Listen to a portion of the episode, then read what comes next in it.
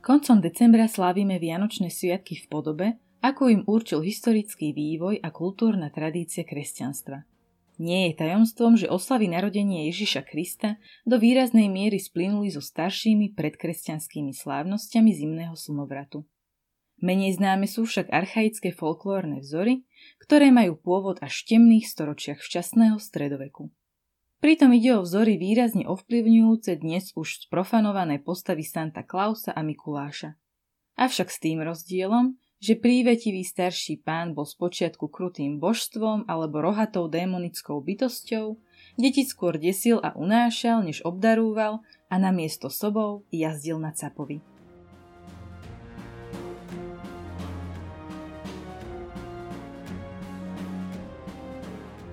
Zdravím všetkých poslucháčov podcastu História pre zaneprázdnených. Vzhľadom na predvianočný čas bude dnešný podcast venovaný Vianociam a ich pohanským koreňom.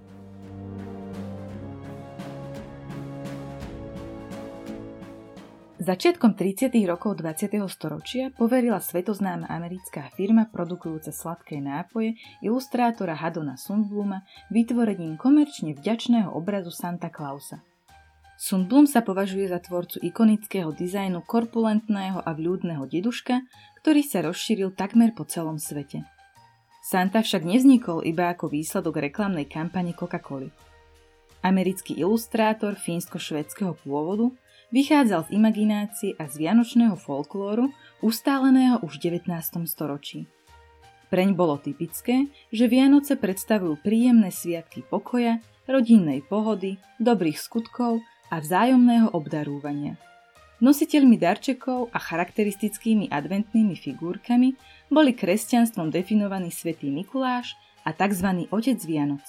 Tí mali rôzne regionálne variácie ako francúzsky Pierre Noël alebo nemecký Christkind či náš Ježiško. Predmoderné Vianoce však mali podstatne odlišnejší charakter – Zimné sviatky sa iba v posledných troch storočiach výraznejšie odprostili od predkresťanských tradícií, ktoré mali ďaleko od idyly dnešných Vianoc. Kým moderný folklór pozná pracovitých elfov, sa neťahajúce soby a láskavých starčekov s bielou bradou, predstavy vychádzajúce z archaickej viery dali vzniknúť skôr desivejším bytostiam. Preto napríklad obyvatelia Islandu a ďalších ostrovov Severného Atlantiku strašili deti ľudožravou bohyňou Grílou, ktorá na Vianoce neposlušné deti hádzala do vreca, aby ich neskôr uvarila v hrnci. Na Balkáne zas od 25. decembra do 6. januára prichádzali zo zasvetia škodiť ľuďom znetvorení škriatkovia, podobný satírom. Kresťanstvom šírený svetomikulášsky kult tak predstavoval prostriedok, ako nahradiť tradičné ľudové predstavy, pričom svetec neraz splnil úlohu vyháňača diabla. Staré božstvá a démonické stvorenia však z vianočného folklóru stále nevymizli.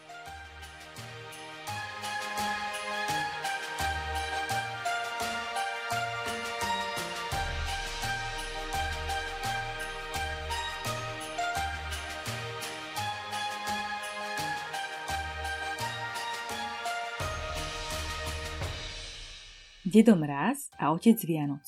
Červenolíci starec v modrom kabáte, držiaci v ruke žezlo, nosiaci dlhú striebornú bradu s ľadovou inoveťou a vezúci sa na saniach ťahaných bielými koňmi je u nás známy najmä vďaka Mrázikovi a sovietskej propagande. Postava deda Mráza má podobne ako iní vianoční starci prastaré korene. Jeho pôvod môžeme hľadať v slovanskej mytológii ako jedného z duchovných elementov alebo prírodných démonov. V staroruských bylinách nájdeme texty o Moroškovi, démonovi ľadu. Ten vystupuje v príbehoch v podobne zápornej úlohe ako zlovoľný koštej alebo Baba Jaga. Bol bratom vetra, personifikáciou mrazu a zimného počasia, uctievaného predovšetkým na Rusy. Mráz mal podobu starca, ktorý spôsobuje zamrzanie krajiny. Obetovalo sa mu práve v období zimného slnovratu.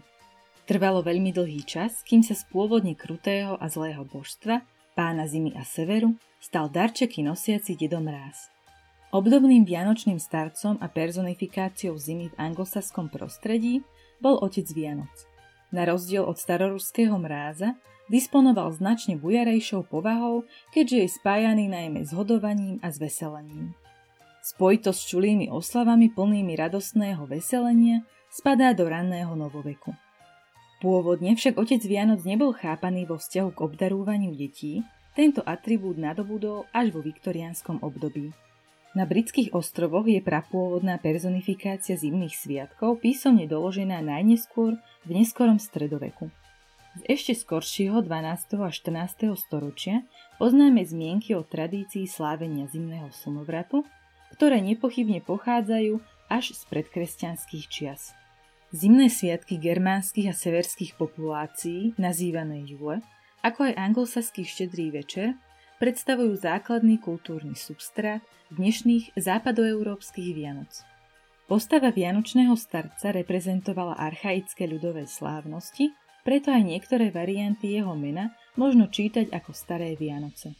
Bodrý otec Vianoc, nalievajúci muž z oslavnej misy, sa postupne transformoval na nositeľa darčekov. No ešte začiatkom 19. storočia bol zobrazovaný ako prefíkaný starec, ktorý jazdil na capovi a unášal neposlušné deti.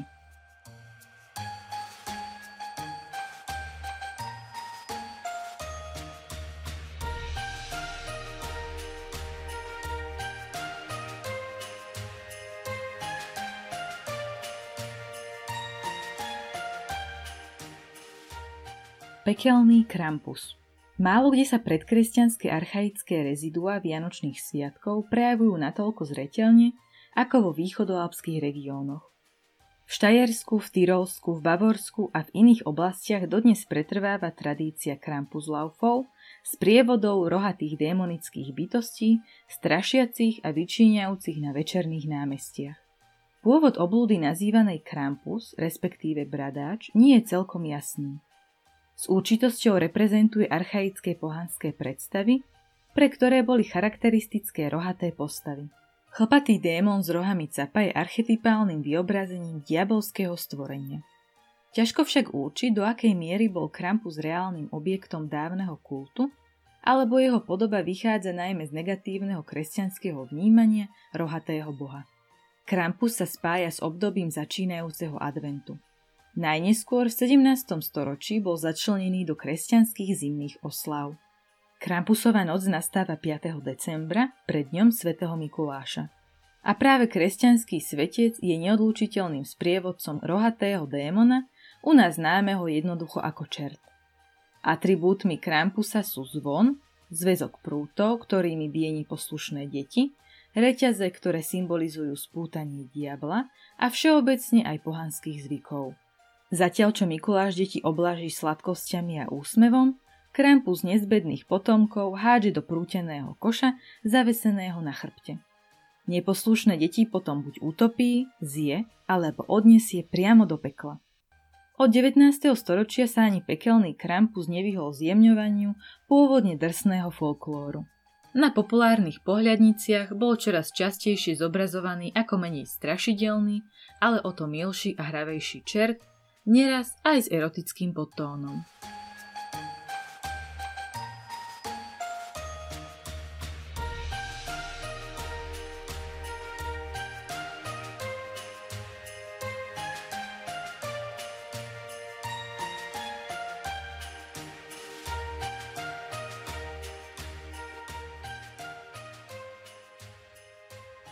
Škandinávsky vianočný cep asi najpozoruhodnejšou transformáciou si prešiel fínsky Joulupukki, ktorého meno doslovne znamená Vianočný cep. Opäť sa tu stretávame s prastarou pohanskou tradíciou starca, spojeného so zimným slnovratom. Aj súčasný Joulupukki nosí darčeky v červenom kabáte, je navonok takmer nerozlíšiteľný od Santa Clausa, pričom práve on jazdil na voze ťahanom sobmi. No nebolo to tak vždy. Postavu z fínskeho folklóru nepochybne poznal aj Hadon Sundblom, ktorého kresby pre Coca-Colu nesú jasné známky modernej podoby Jolu Pukyho. Ťažko však povedať, či poznal aj jeho staršiu, značne nevlúdnejšiu tvár. Fínsky vianočný car má pôvod v škandinávskom sviatku Jule. Nordické slávnosti zimného slnovratu sú doložené v najstarších severských ságach. Tieto stredoveké zápisy ústne tradovaných príbehov Obsahujú rozprávanie o nadprirodzených bytostiach, zjavujúcich sa počas sviatku Jule. Postava Joulupukyho vychádza z rovnakého mýtického podložia, pričom jeho korene siahajú zrejme ku kultu Tora. Postava Joulupukyho súvisí s procesom inkorporovania pohanských zvyklostí a sviatkov stredovekým kresťanstvom. Pravdepodobne tu tiež došlo k určitému synkretizmu medzi svetým Mikulášom, švediacim starcom Odinom a zároveň vianočným capom ako zoomorfnou personifikáciou sviatku Jule. Kým však modernita a nevinnosť rodinných sviatkov 19. storočia dorazila do najchladnejších kultov severských krajín, tunajší ľudia už po stáročia slávili zimu a príchod nového roku starými spôsobmi. Niektorí škandinávci dodnes praktizujú vianočné koledovanie v maskách. V minulosti bolo bežným zvykom zahaľovať sa do kozích kožuchov a nosiť so sebou hlavu capa ako symbol jule. Tradícia, ktorá dodnes niektorých regiónov nevymizla, je reliktom dávnych predkresťanských rituálov. Jolupuky má svoj predobraz aj v zlých rohatých bytostiach Nutipuky, ktoré chodili počas júle strašiť do domov a pýtať si dary a zbytky zo sviatočných hostín. Do ich podoby sa tradične prezliekali muži, ktorí chodili po dedinách do biedza do domácich, aby im nalievali alkohol. Podobne ani samotný Jolupuky pôvodne nenosil darčeky. Poslušným deťom ich začali prinášať až kriatkovia s červenými čapicami, pričom ich voz ťahal už príslovečný cap. Jolupuky bol rovnako ako Krampus skôr démonickou postavou, nachádzajúcou potešenie v strašení a unášaní neposlušných detí. Dnes je už takmer nemožné presne identifikovať rituálne úkony a tradičné predstavy dávnych spoločenstiev. Niekdajšie archaické slávnosti končiaceho roka a príchodu ťaživej zimy, neraz osobnené prostredníctvom krutých bytostí, vyjadrovali neúprosnosť a surovosť predmodernej reality. Uctievanie prírodných cyklov nadobudlo v priebehu stáročí nové obsahy a významy, pričinením kresťanstva predchnuté aj charakteristickou vianočnou dobročinnosťou. Či už ide o zdobenie vianočných stromčekov kozími ozdobami, alebo odkladanie sušienok Santa Clausovi, stále sa držíme odvekého zvyku sprítomňovať si nadprirodzeno.